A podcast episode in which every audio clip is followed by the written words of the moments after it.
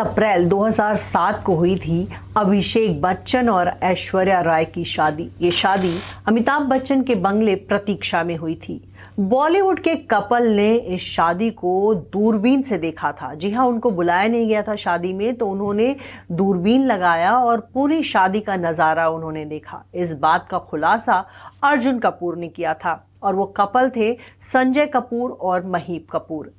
जब अभिषेक बच्चन और ऐश्वर्या राय की शादी हुई थी तो बॉलीवुड को बिल्कुल ही बुलाया नहीं गया था। बहुत ही कम मेहमान आए थे और बहुत सारे ऐसे लोग थे जो इस बात से नाराज़ हो गए थे कि अमिताभ बच्चन ने अपने बेटे की शादी की और उनको बुलाया नहीं। ऐसे में इस कपल को जो एक आइडिया सूझा, इन्होंने क्या किया कि एक दूरबीन लिया और दूरबीन से उन्होंने पूरी शादी का नज़ारा देखा।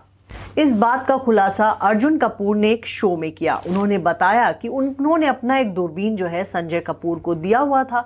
कुछ दिन बाद वो दूरबीन लेने के लिए महीप कपूर और संजय कपूर के घर गए। तब उनके छोटे भाई महीप कपूर और संजय कपूर के बेटे ने उनको पूरी कहानी बता दी कि दूरबीन से मम्मी पापा ने क्या किया।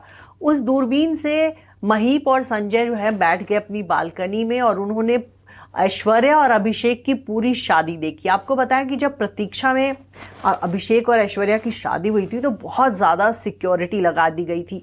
मीडिया का, को बैन कर दिया गया था, दूर ही मीडिया को रोक दिया गया था। किसी को भी आने की इजाज़त नहीं थी। बहुत ही गुपचुप तरीके से वो शादी हुई थी।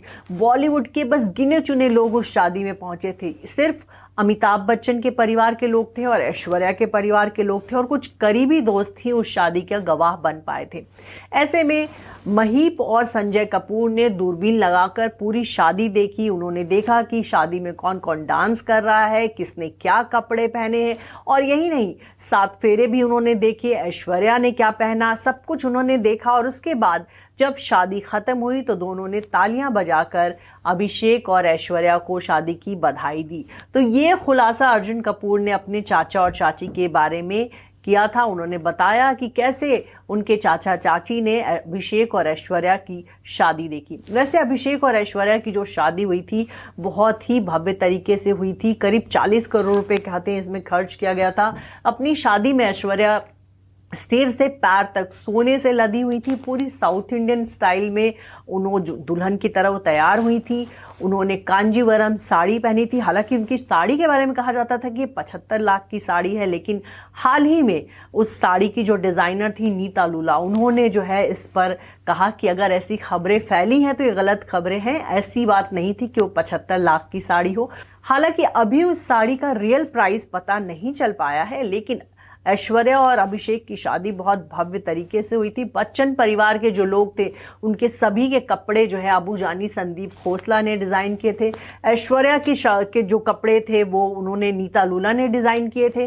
ऐश्वर्या का मेकअप मिकी कॉन्ट्रैक्टर ने किया था और बहुत ही खूबसूरत लग रही थी। ये शादी बंट रीति रिवाज और यूपी के रीति रिवाज से हुई थी। सात फेरे भी हुए थे, वरमाला भी हुआ था और बहुत इक्का दुक्का तस्वीरें ही इस शादी की देखने को मिली थी।